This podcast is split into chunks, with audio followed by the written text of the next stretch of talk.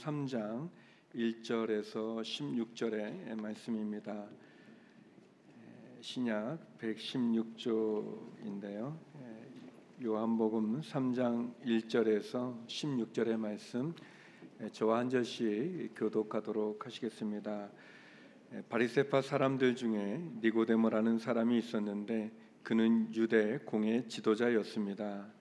그가 밤에 예수를 찾아 물었습니다. 라삐여, 우리는 당신이 하나님께로부터 오신 선생님인 것을 알고 있습니다.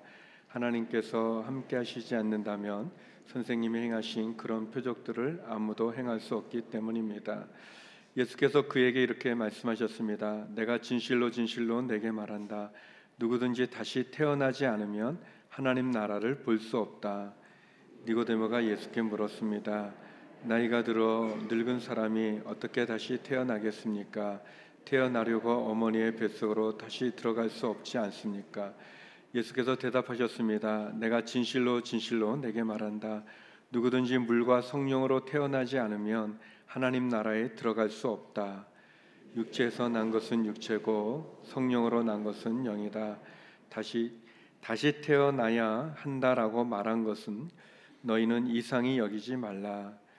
바람은 불고 싶은 대로 분다. 너는 그 소리를 듣지만 바람이 어디서 오는지 어디로 가는지 알지 못한다.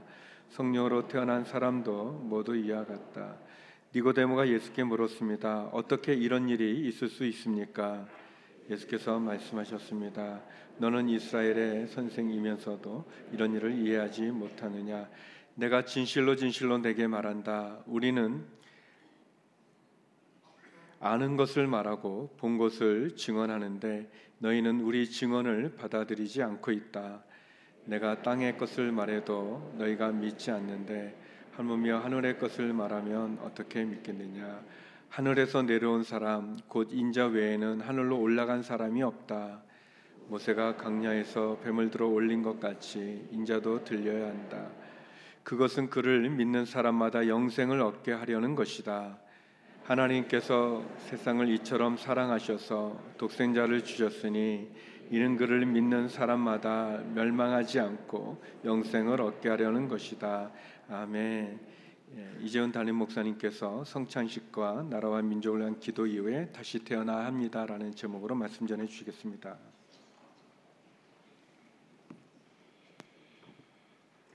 다 함께 사도신경으로 우리의 신앙을 고백하심으로 성찬에 참여하겠습니다. 나는 전능하신 아버지 하나님 천지의 창조주를 믿습니다. 나는 그의 유일하신 아들 우리 주 예수 그리스도를 믿습니다. 그는 성령으로 잉태되어 동정녀 마리아에게 나시고 본디오 빌라도에게 고난을 받아 십자가에 못 박혀 죽으시고 장사된 지 사흘 만에 죽은 자 가운데서 다시 살아나셨으며 하늘에 오르시어 전능하신 아버지 하나님 우편에 앉아 계시다가 거기로부터 살아있는 자와 죽은 자를 심판하러 오십니다. 나는 성령을 믿으며 거룩한 공교회와 성도의 교제와 죄를 용서받는 것과 몸의 부활과 영생을 믿습니다. 아멘. 하나님의 아들 예수 그리스도를 통하여 우리를 다시 살리신 그 은혜로 인하여 우리는 하나님의 자녀가 되었고 하나님과 교제할 수 있게 되었습니다. 오늘 우리가 함께 나누는 이 떡과 잔은 우리를 대신하여 죽으신 그리스도의 죽음이 바로 나의 죽음이며 또한 그리스도의 부활이 나의 생명임을 믿고 그분 안에 거하는 그 축복에 참여한 자가 되었다는 예식입니다. 예식을 통해 그리스도께서 내 안에 내가 그리스도 안에 거하는 이 연합의 신비의 은혜를 함께 누리게 되기를 원합니다. 함께 찬양하며 떡을 받도록 하겠습니다. 오 나의 주님 친히 배우니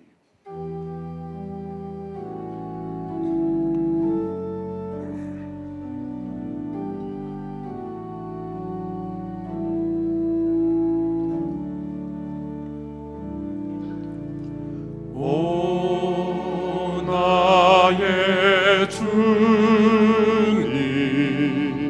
친히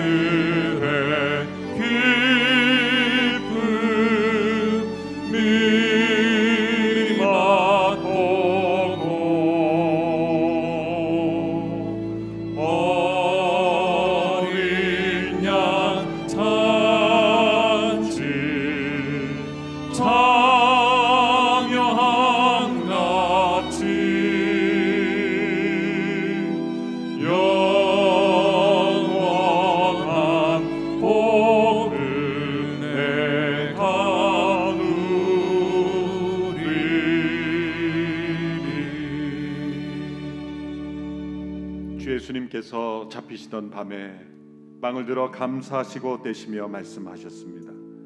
이것은 너희를 위해 주는 내 몸이니 이를 행해 나를 기념하라. 주님은 우리를 살리시기 위하여 자신의 생명을 내어주셨습니다.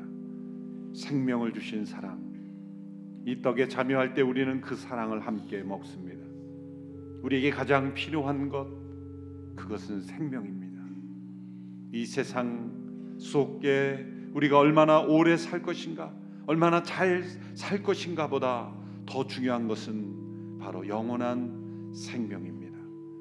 죽음으로 끝나는 삶으로 우리를 계획하지 않으셨습니다. 죽음을 넘은 우리에게 영원한 생명을 약속하시고 계획하신 그 하나님의 사랑, 그 사랑을 우리가 함께 누릴 수가 있게 되었습니다. 우리의 생명이 되신 주님의 임재하심을 체험하며 오늘 이 떡에 참여할 때 그리스도께서 내 안에, 내가 그리스도 안에 거하는 이 생명의 교제를 나누기를 원합니다.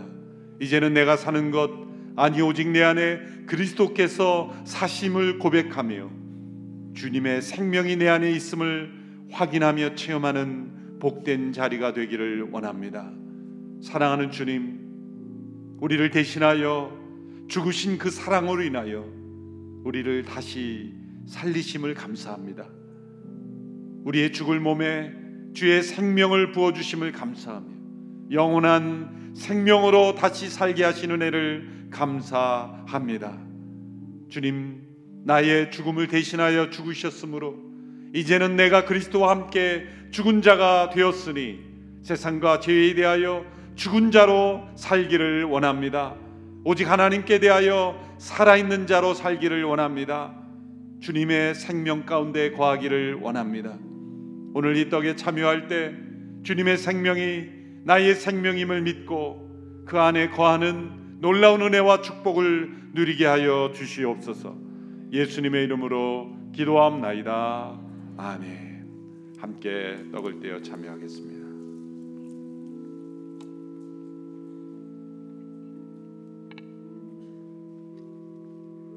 주님의 보좌 앞에 나아갈 때 주님의 보혈의 능력을 의지하며 함께 찬양하며 잔을 받도록 하겠습니다.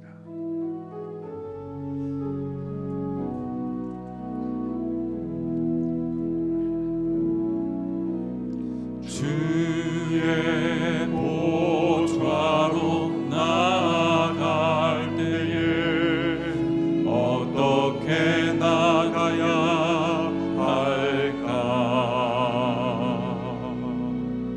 나를 구원한 주의 십자가, 그것을 믿으며 가네.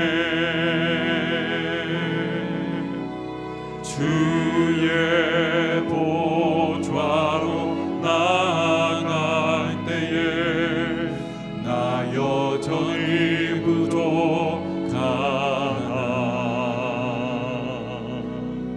나를 품으신 주의 그 사랑, 그것을 믿으며 가네.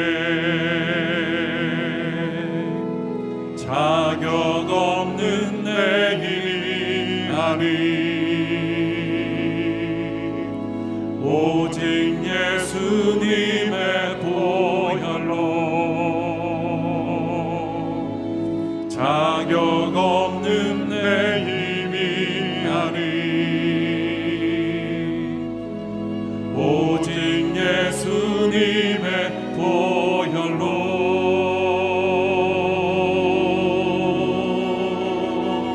십자가의 보혈,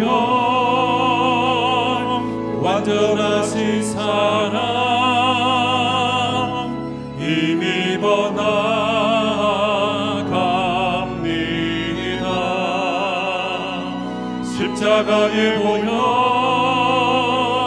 완전하신 사랑 힘입어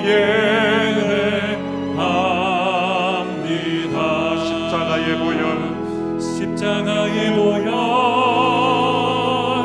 완전하신 사랑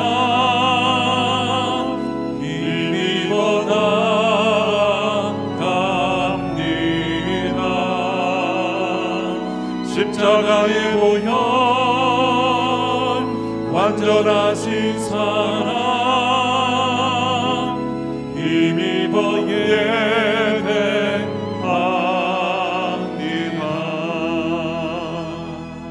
식사 후에 또한 잔을 들고 말씀하셨습니다.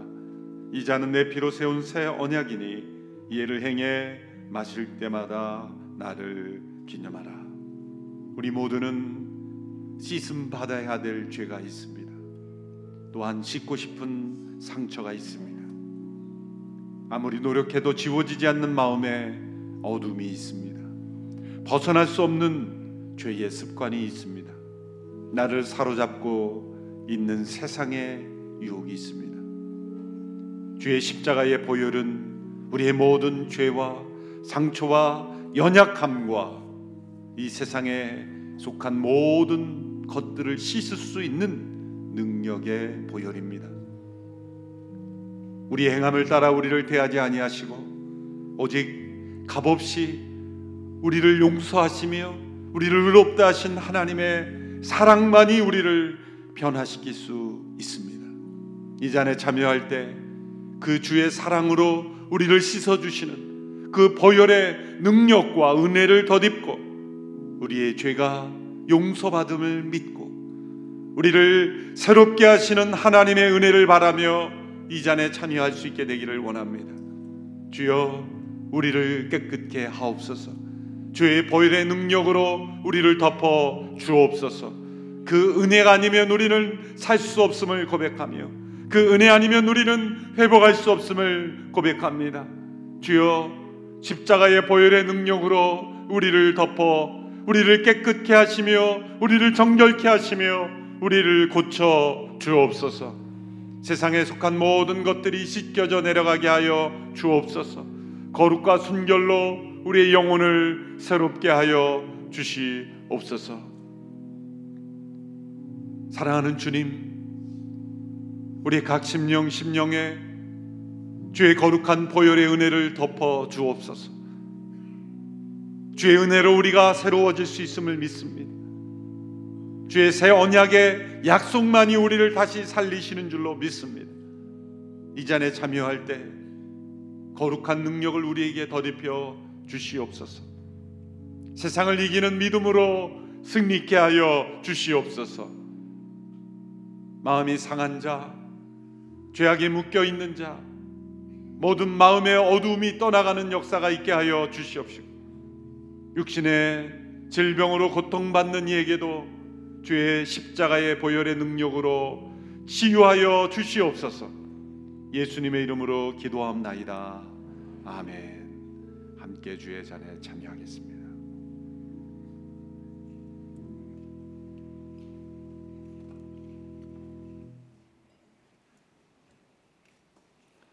성찬의 은혜와 축복을 누리는 거룩한 이월 매일매일이 될 수 있게 되기를 축원합니다. 지난 한 주간 목회사관학교와 은혜 가운데 잘 마쳤습니다. 계속해서 목회자들의 성령의 충만함을 위해서 기도해 주시기를 바랍니다. 신문 일면에 나와 있는 대로 오늘이 복지재단이 서울시에서 처음 실시한 우수사회복지법인 인증을 받았습니다. 더욱더 많은 섬김을 잘 감당할 수 있도록 기도해 주시고, 또 이번에 서울역 쪽방 상담소를 또 추가로 서울시로부터 수탁받게 되었고, 또 건축 중인 하나로 우리 청소년 쉼터를 위해서도 안전하게 잘 건축이 마무리될 수 있도록 기도해 주시기를 바랍니다. 또 복지재단 산하에 있는 여러 기관들 위해서 기도해 주시고, 또 사회적 섬김의 사명을 잘 감당할 수 있도록 계속해서 기도해 주시고, 또 봉사해 주시고 후원해 주시기를 부탁드립니다. 이월 이십삼일부터 이박 삼일 동안 이 차에 걸쳐서 우리 청소년 예배 캠프 패션이라는 주제로 함께 열리게 됩니다. 우리 청소년들이 성령 가운데 온전히 회복되고 하나님의 사람으로 자라갈 수 있도록 기도해 주시기를 바랍니다. 다음 주 비전헌금은 많은 대학생들을 변화시켜온 한국대학생선교회 씨씨씨 사역을 우리가 격려하고 후원하는 비전헌금으로 함께 드려지게 됩니다. 이 시간 말씀을 듣기 전에 나라와 민족을 위해서 우리 같이 함께 합심하여 기도하기를 원합니다. 혼돈과 분열과 다툼과 정죄와 아픔으로 얼룩진 이 나라 민족을 불쌍히 여겨주시고, 모든 위협과 또 어지러운 질서들이 속히 회복되게 하여 주시옵시고, 하나님의 은혜로 이 나라 민족을 모든 위협으로부터 벗어나게 하여 주옵소서. 모든 지극히 세상적이고 악한 정쟁으로부터 벗어나게 하여 주옵소서. 자유민주주의를 허락하신 하나님의 은혜로 이 나라 민족이 지켜져 왔습니다. 주님, 이 하나님의 질서를 잘 지켜가게 하여 주시옵소서. 하나님의 창조의 질서를 거스르는 모든 세력들이 이 나라 민족을 무너뜨리지 않도록 보호하여 주시옵소서.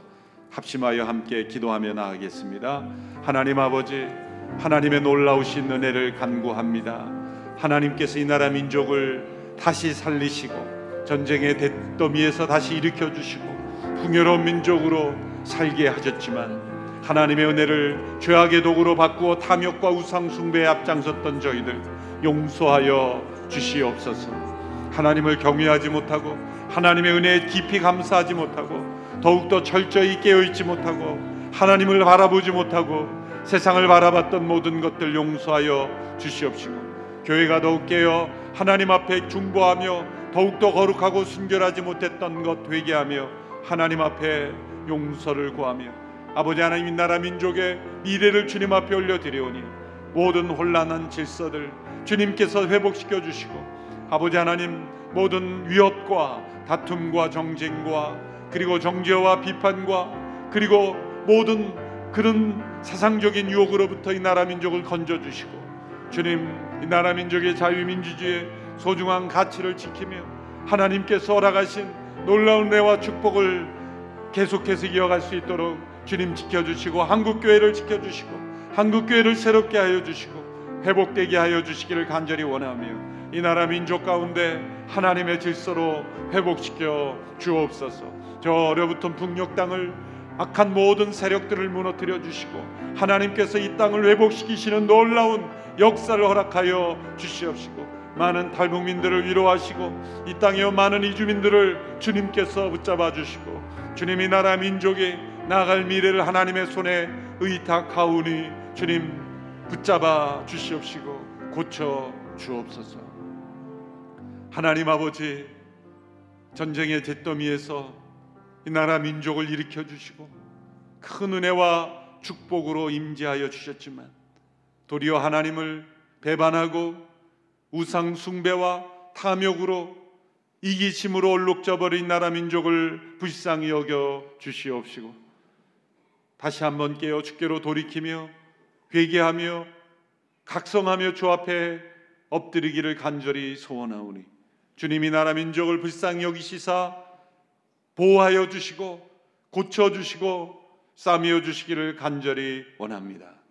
하나님의 창조의 질서가 온전히 지켜지며 자유민주주의로 온전히 회복되게 하여 주시옵시고 특별히 우리의 다음 세대들이 이 세상의 모든 유혹에 휩쓸려 떠내려가지 아니하도록 지켜주시기를 원하며 이 나라 민족의 참된 하나님 안에서 통일이 이루어지게 하여 주시며 회복되게 하여 주시옵시며 주님 모든 얼어붙은 이 세상에 속한 모든 헛된 권력 이념들이 무너지게 하여 주시옵소서.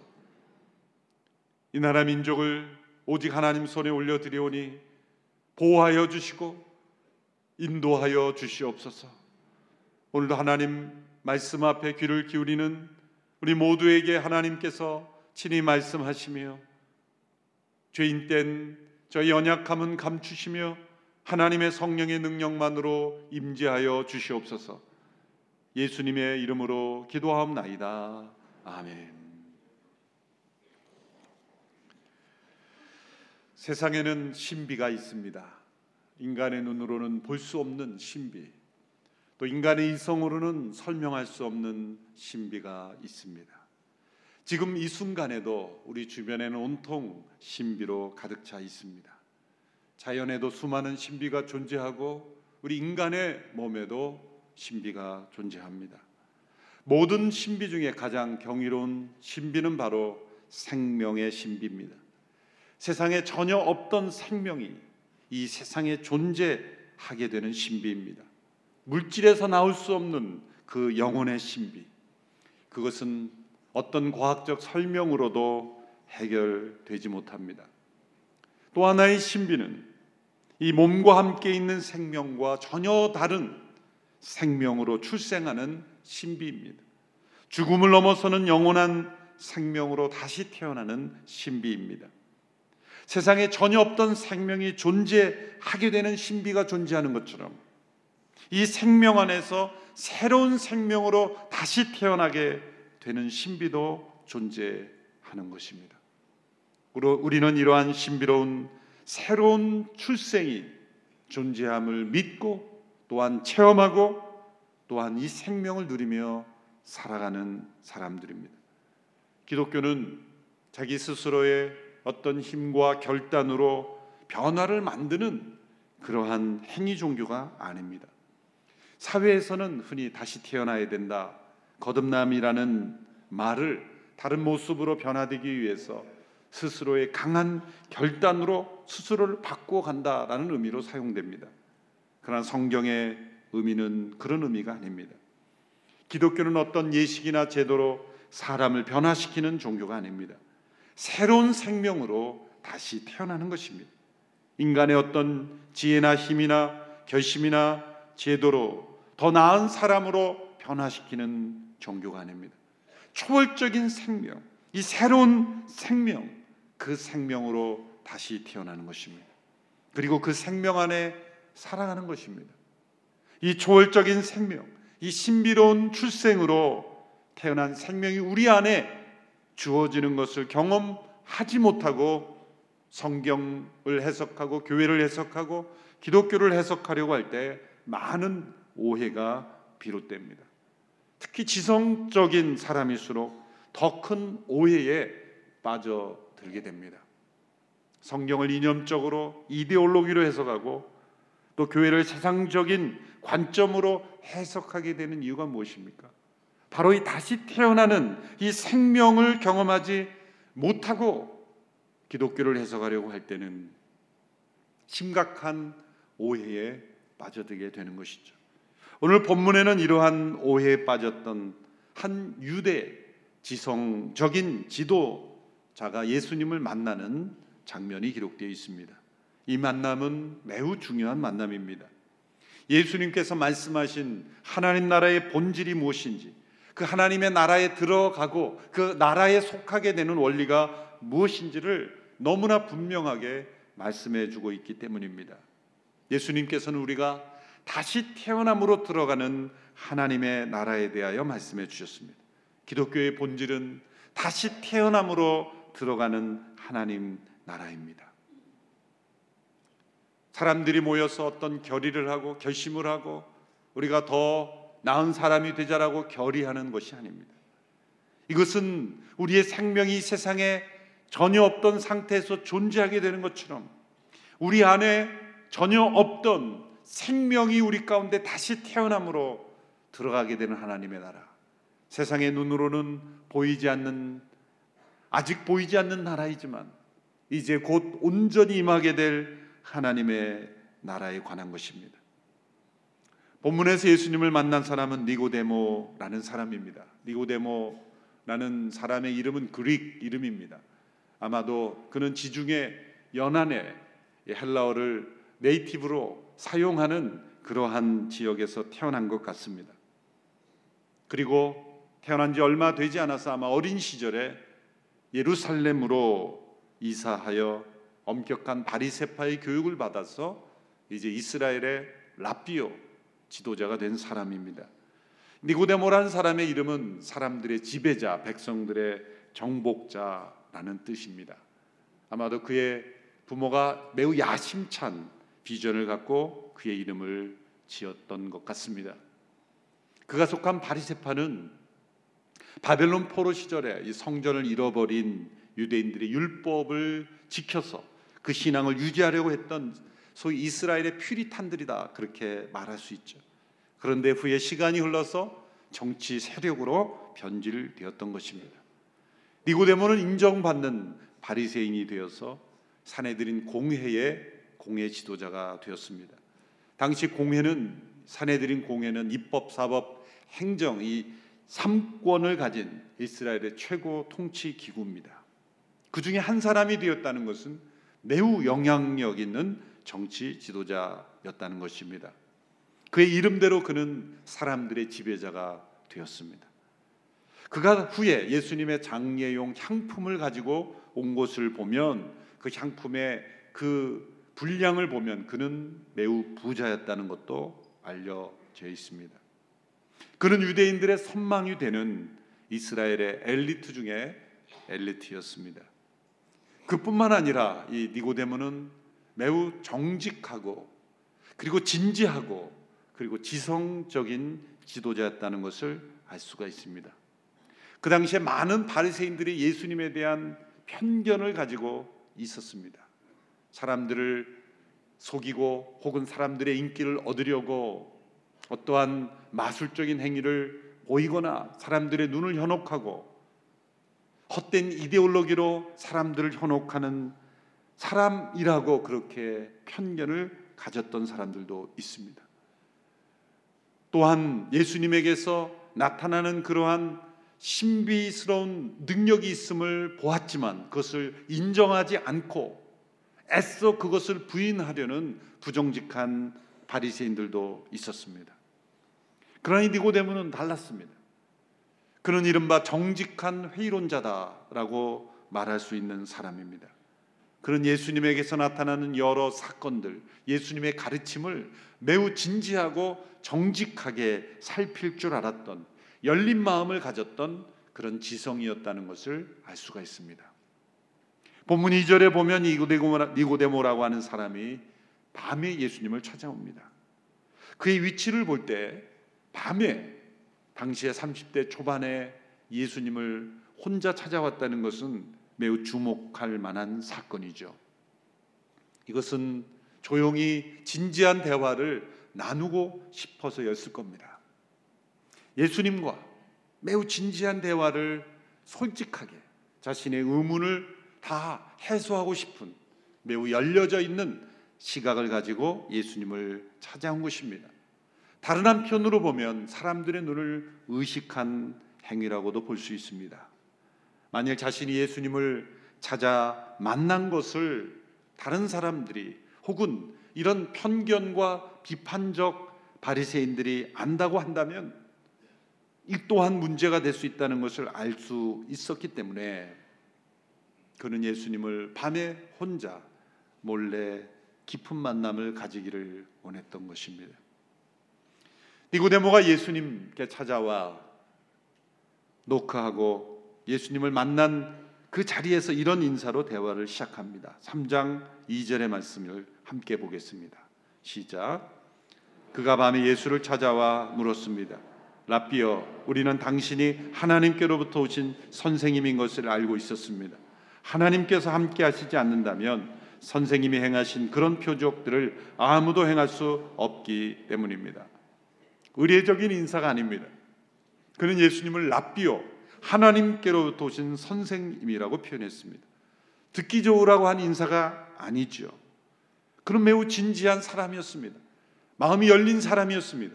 예수님으로부터 나타난 그 표적들은 사람이 행할 수 없는 표적이라는 것을 인정했습니다. 무시하지 않았습니다. 그리고 하나님께로부터 온 표적이다, 하나님께로부터 오신 선생님이라는 것을 고백했습니다. 당시 예수님은 모든 면에서 니고데모와 같은 사회적 위치를 가진 사람과 다른 사람이었습니다. 나사렛 출신, 그리고 갈릴리에서 어부들과 함께 어울리는, 사회적 위치로 볼 때는 니고데모가 상대하지 않을 수 있는, 무시할 수 있는 그런 위치의 사람이었습니다. 그런 예수님에게 니고데모는 최고의 경이로운 표현을 사용해서 인사를 합니다. 라삐여, 당신은 하나님께로 오신 선생인 줄 우리는 알고 있습니다. 하나님이 함께 하시지 않으면 행할 수 없는 표적이 당신으로부터 나오고 있다는 것이죠. 그런데 예수님의 대답은 예상하지 못한 대답입니다. 어떻게 보면 동문서답이죠. 삼 절의 말씀, 예수님의 대답을 함께 보겠습니다. 시작. 예수께서 그에게 이렇게 말씀하셨습니다. 내가 진실로 진실로 내게 말한다. 누구든지 다시 태어나지 않으면 하나님 나라를 볼 수 없다. 예수님은 니고데모의 인사에 대해서, 아, 그러신가요? 제가 뭘 그렇게까지, 그렇게 인사하는 반응이 아니에요. 단도직입적으로, 어떻게 보면 전혀 엉뚱한 대답 같은 말씀을 하십니다. 그러나 이것은 엉뚱한 대답이 아니라 예수님은 니고데모가 찾아온 이유를 아셨습니다. 그리고 그 이유에 대한 대답을 먼저 주신 것이죠. 니고데모가 예수님을 찾아온 이유는 사실 예수님의 기적들 때문만은 아닙니다. 이미 그는 그 기적들이 하나님께로부터 온 표적이라는 것을 믿고 있었기 때문이에요. 사실 유대인들은, 특별히 바리새인들은 기적에 대해서는 열려있던 사람들이었어요. 심지어 바리새인들은 부활도 가능하다고 믿었던 사람이에요. 그래서 후에 보면 바리새인들과 사두개인들이 서로 다툼이 일어나지 않습니까? 사두개인들은 부활이 없다 믿고 바리새인들은 부활을 믿었고, 부활도 가능하다고 믿었던 사람들이 바리새인입니다. 니고데모가 관심을 가진 것은 예수님으로부터 나타나는 표적만이 아니었습니다. 예수님의 새로운 가르침이었습니다. 하나님 나라에 대한 가르침이었습니다. 발복에 나타난, 산상수훈에 나타난 그런 예수님의 가르침이 어쩌면 니고데모에게는 큰 충격이었을 겁니다. 전혀 새로운 소식이었을 겁니다. 지금까지 자기가 배웠고 가르쳤던 하나님 나라에 대한 지식과는 전혀 다른 지식이었다는 것이죠. 그래서 그는 궁금했던 것입니다. 그는 매우 진지한 열린 마음을 가졌고, 그리고 정직한 의심을 가지고 탐구할 줄 알았던 사람이었기에 예수님을 찾아온 것이죠. 예수님의 대답 속에 니고데모의 고민과 그 대답이 다 들어있다는 것이죠. 사람이 다시 태어나지 않으면 하나님 나라를 볼 수 없고 들어갈 수 없다. 예수님의 말씀은 니고데모가 그동안 배워왔고 그리고 가르쳐왔던 하나님 나라의 이 신학을 흔드는, 깨트리는 혁명적인 말씀입니다. 아니, 니고데모 한 사람의 생각이 아니라 당시 유대 사회 전체를 수백 년간 지탱해왔던 하나님의 나라를 무너뜨리는 말씀입니다. 당시 유대인들의 하나님 나라 개념은 이스라엘 민족 자체가 하나님 나라 백성이라는 시각이었죠. 하나님 나라의 백성의 자격은 일 차적으로는 아브라함의 육체의 혈통에서 태어나야 합니다. 만일 아브라함의 육체적 혈통에서 태어나지 않는다면 또 하나의 자격이 있다면 그것은 율법을 준수하는 것입니다. 할례를 행하고 여러 종교 율법 준수 절차를 통과함으로써, 개종함으로써 하나님 나라의 백성이 될 수 있다고 생각했습니다. 이러한 당시 유대인들의 하나님 나라 개념은 당시 유대교 경전 중에 하나인 에스드라서 같은 책에 보면 잘 나타나 있습니다. 두 구절만 인용해 보면 이렇게 그들은 생각했습니다. 하나님 나라의 관점에서 보면 함령의 이스라엘 사람이 지구상의 모든 나라들보다 더 가치가 있다. 하나님께 세상을 창조하신 것은 이스라엘을 위해서이다. 얼마나 자기중심적인, 자기 민족만을 생각하는 사상입니까? 그러나 예수님께서 소개하신 하나님 나라는 그들의 세계관, 가치관, 생각을 무너뜨리는 것이었습니다. 하나님 나라는 혈통적인, 출생이나 민족적인 어떤 틀이나 종교적인 그런 율법의 준수가 아니라 다시 태어남으로 들어가는 나라, 다시 태어남으로 볼 수 있는 나라라는 것입니다. 니고데모는 이 말씀을 이해할 수 없었어요. 그래서 예수님께 대답하죠. 아니, 사람이 어떻게 나처럼 늙은 사람이 어머니의 태 속에 다시 들어갈 수 있단 말입니까?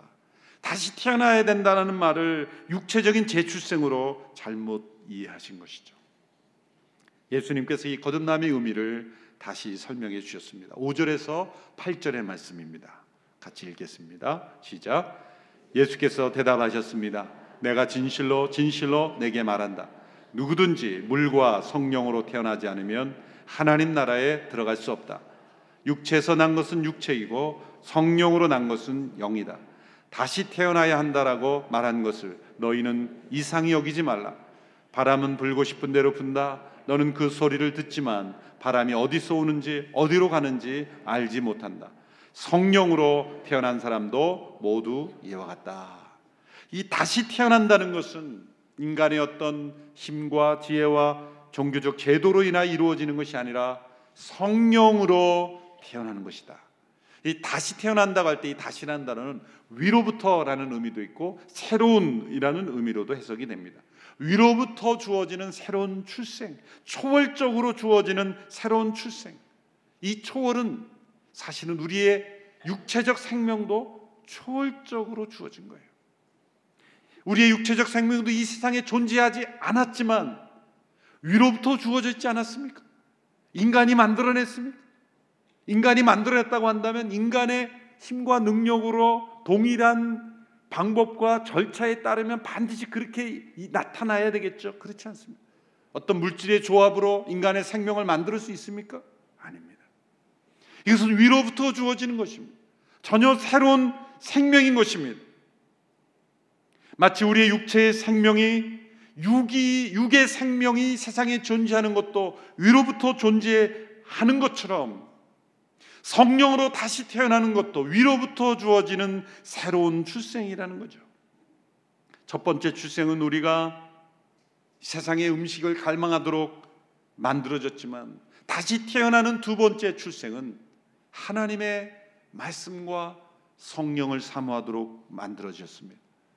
첫 번째 출생은 우리가 육체, 육신의 부모에게 매어지도록 만들지만 두 번째 출생은 영원하신 우리 아버지 하나님을 바라고 그 아버지 하나님께 매이도록 우리가 창조되는 것입니다. 그리스도인이란 위로부터 새롭게 다시 태어난 생명을 소유한 사람입니다. 하나님의 나라는 다시 태어남으로만 들어가는 나라인 것이죠. 예수님은 이것을 바람을 비유로 설명하셨습니다. 바람은 불고 싶은 대로 분다. 소리는 듣지만 현상은 보여지지만 어디서 오는지 어디로 가는지 알지 못합니다. 눈으로 보이지 않는 그러나 실제 존재하는 실체인 것처럼 성령으로 태어나는 것도 그 현상과 모습과 결과는 나타나지만 어떻게 그것이 이루어지고 어디 와서 어디로 바람이 가는지 알지 못하는 것처럼 성령으로 다시 태어나는 것도 이와 같은 것이다. 우리의 힘으로 의해서 이루어지는 것이 아니다. 초월적인 위로부터 주어지는 생명으로 다시 태어나는 것이다. 이 바람이라는 단어를 예수님이 사용하신 이유가 있습니다. 히브리어로 이 바람이라고 하는 단어와 이 영이라고 하는 성령님을 가리킬 때 영이라고 하는 단어 루하그라는 단어가 같이 사용이 돼요. 놀랍게도 헬라어로 퓨뉴마라고 하는 단어도 영과 바람 두 단어 모두로 해석할 수 있습니다. 성령의 역사를 가장 잘 보여주는 그러한 상징적인 것이 바로 바람이기 때문에 성령의 역사는 바로 바람처럼 이루어진다는 거예요. 바람이 눈으로 보이지 않지만 실제 하는 것처럼 성령의 역사도 눈으로 보이지 않지만 실제 변화를 일으키는 역사. 그러나 그 결과는 우리가 반드시 느낄 수 있고 체험할 수 있는 것입니다. 바로 이것이 새로운 생명의 출생인 것입니다. 성령님께서 우리가 우리 안에 어떻게 이런 새로운 생명을 탄생시키시고 어떻게 이루시는가 우리는 다 설명할 수 없습니다. 바람을 다 설명할 수 없는 것처럼 다 설명할 수 없는 것이지만 분명한 것은 바로 그 바람의 존재가 느껴지고 체험되는 것처럼 성령으로 인한 새 생명의 역사는 체험되고 느낄 수 있다는 거예요. 그 첫 번째 결과가 무엇입니까? 사실 우리 안에 회개가 일어나는 거예요. 우리가 회개함으로 거듭나는 게 아니라 거듭났기 때문에 회개하는 거예요. 이 순서를 바꾸면 안 됩니다. 우리가 거룩함을 추구할 수 있는 것은 우리 안에 새 생명이 일어났기 때문이에요. 살아있어야 뭔가를, 살아있는 사람은 불순물이 들어오면 토합니다. 회개란 토해내는 거예요. 죄를 토해내는 거예요. 우리 안에 거듭난 새 생명이 없으면 토해내는 일이 없습니다. 죽은 자는 토할 수 없어요. 우리 안에 새 생명이 일어났을 때 우리는 토해냅니다. 물속에 빠진 사람이 일시적으로 뭔가 죽은 사람처럼 돼 있다가 다시 심장이 뛰기 시작할 때는 막 물을 토해내잖아요. 그것처럼 회개란 우리 안에 새 생명이 일어났을 때 죄를 토해내기 시작한 것, 내가 죄를 자각하고 죄를 토해내기 시작했다라고 하는 것은 내 안에 새 생명의 역사가 탄생이 이루어졌다라고 생각할 수 있는 것이죠. 그것이 바로 성령의 바람의 역사가 내 안에 일어난 것입니다. 어떻게 이런 일이 있을 수 있습니까? 니고데모는 계속해서 이성적으로 다시 태어나는 신비에 대하여 질문을 던지고 있습니다. 사실 완벽한 설명은 이루어질 수 없습니다. 바람의 현상에 대해서 완벽히 인간의 이성으로 설명할 수 없듯이 이 새로운 출생에 대하여 완벽한 설명은 이루어질 수 없습니다. 니고데모는 그러나 끊임없이 추구합니다. 어떻게 이런 일이 있을 수 있습니까? 예수님의 말씀에 그 힌트가 담겨 있습니다. 우리에게 다시 태어나는 거듭남의 역사가 주어진 유일한 통로, 이것은 우리가 이루는 것이 아닙니다. 우리에게 일어나는 것입니다. 우리가 이 땅에 태어날 때 우리가 언제 어디서 어느 부모 밑에 태어나서 다도록 결심하고 태어나지 않듯이 우리가 그냥 태어난 존재로 우리에게 일어난 것처럼 이 새 생명의 역사는 우리에게 일어난 것입니다. 그러나 그것이 어떻게 이루어지는가 그 통로를 예수님께서 말씀해 주셨어요. 오늘 보면 십일 절에서 십오 절의 말씀입니다. 같이 함께 읽어보겠습니다. 시작. 내가 진실로 진실로 내게 말한다. 우리는 아는 것을 말하고 본 것을 증언하는데 너희는 우리 증언을 받아들이지 않고 있다. 내가 땅의 것을 말해도 너희가 믿지 않는데 하물며 하늘의 것을 말하면 어떻게 믿겠느냐. 하늘에서 내려온 사람 곧 인자 외에는 하늘로 올라간 사람이 없다. 모세가 광야에서 뱀을 들어 올린 것 같이 인자도 들려야 한다. 그것은 그를 믿는 사람마다 영생을 얻게 하려는 것이다. 이 말씀 속에 우리가 다시 태어나는 역사가 우리에게 일어나는 통로, 하나님이 사용하시는 통로가 나타나 있습니다. 그것은 무엇입니까? 예수님 말씀하신 대로 증언을 받아들이는 것입니다. 예수님께 대한 증언, 예수님을 통해 주신 증언, 예수님에 대한 역사 속에 나타난 그 증인들을 통해 주어진 증언, 그 증언을 받아들이는 것입니다. 사람들은 어떤 주장이나 어떤 사건에 대한 증언을 받아들일 것인지 받아들이지 않을 것인지를 스스로 결정할 수 있는 능력이 있습니다. 자유의지와 판단력이 있습니다. 하나님이 그렇게 만드셨습니다. 하나님 것을 너무나 잘 아십니다.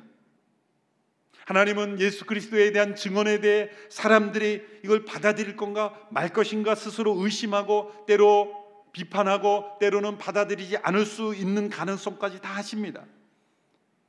그래서 하나님은 역사 속에서, 역사를 통해서 예수님을 증언하신 거예요. 한두 사람의 증언이 아니라 역사 속, 오랜 역사 속에 수많은 사람들의 체험을 통해, 사건을 통해 예수님에 대하여 증언하셨어요. 성경의 역사의 기록을 통해 우리에게 주어진 것은 우리가 부인할 수 없는 증언의 결과물을 우리에게 주신 거예요. 하늘의 비밀을 하늘의 언어로 설명하면 이해하지 못하니 땅의 언어로 땅의 역사를 통해 우리에게 증언하신 거예요. 언제 어떻게 하나님께서 이 거듭남의 역사를 한 영혼 속에 행하시는가? 힌트는 예수님에 대한 증언을 받아들일 때. 여러분, 어떤 사건에 대한 소식, 어떤 사실에 대한 증언을 우리 귀에 들려올 때 그것을 우리가 생각하고 때로는 거기에 우구심이 들지만 이걸 받아들일 건가 받아들이지 않을 건가는 내가 결정할 수 있죠.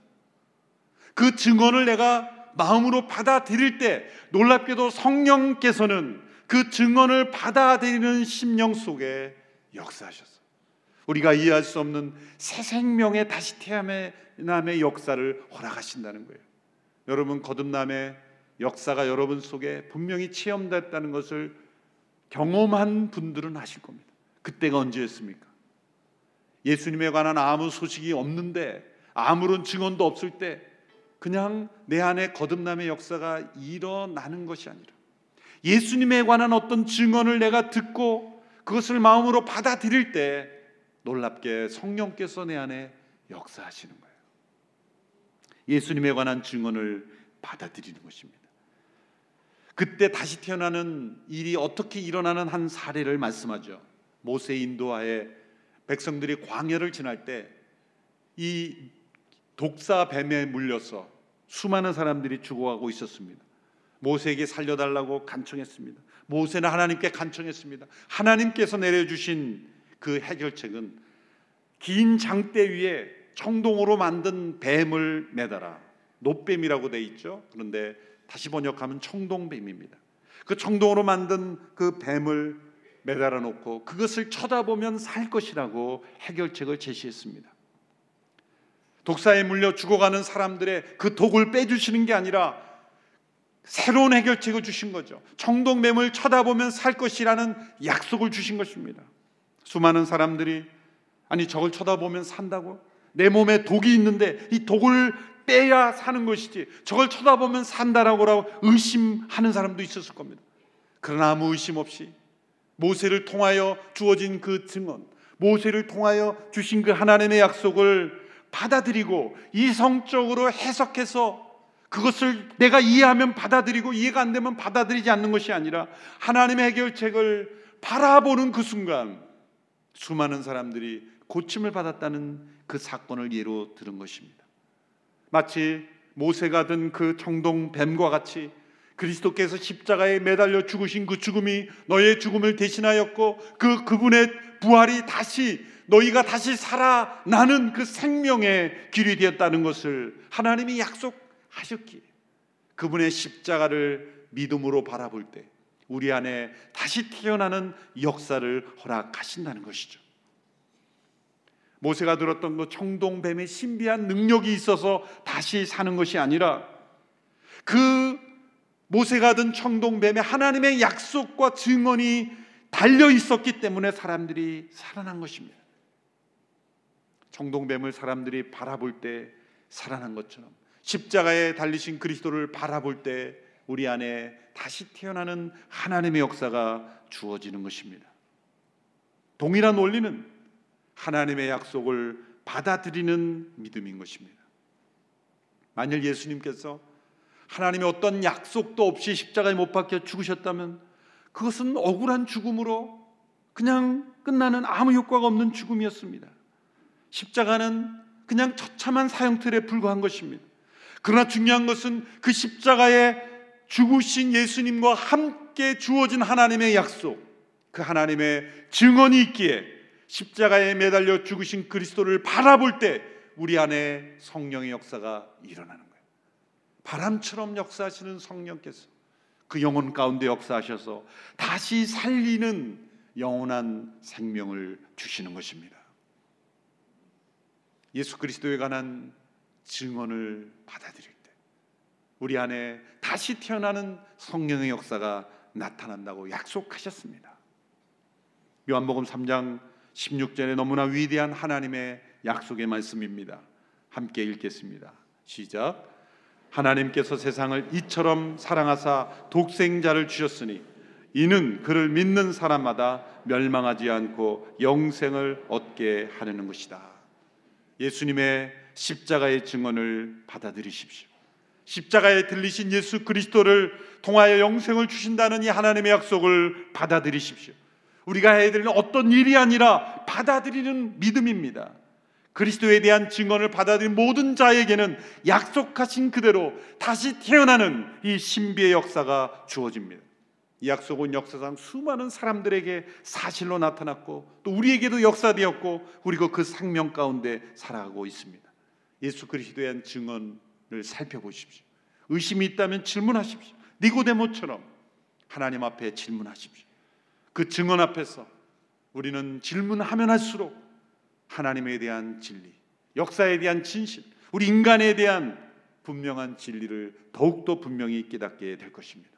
다시 태어나는 새 생명을 얻게 될 것입니다. 그리고 하나님 나라에 들어가게 될 것입니다.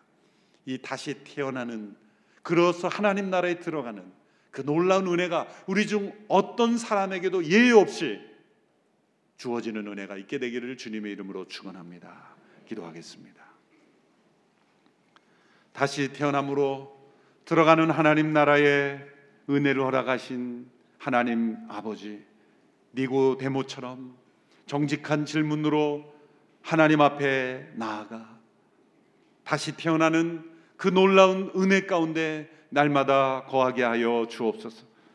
십자가에 달리신 예수 그리스도에 대한 그 증언을 받아들이며 질문하며 때로 우리 안에 있는 의심이 하나님의 진리로 성령의 역사로 해결되며 하나님 나라의 진실을 온전히 깨닫고 체험하는 저희들이 되게 하여 주시옵소서. 예수님의 이름으로 기도함나이다. 아멘.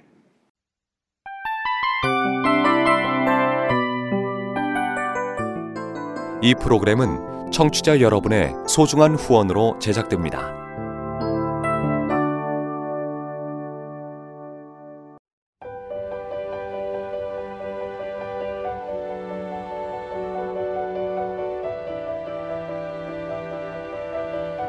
세상에는 수많은 교회들이 있지만 더 깊이 있는 말씀 강해를 찾기 위해 크기로만 교회를 선정하지 않습니다. 보다 좋은 영적 콘텐츠를 더 많이 나누기 위해 방송비를 받지 않습니다. 일 년 삼백육십오 일 복음만 전하고 싶어서 우리는 광고를 하지 않습니다. 온누리의 복음을 땅끝까지 씨지엔 티비와 함께 땅끝 선교사가 되어주세요.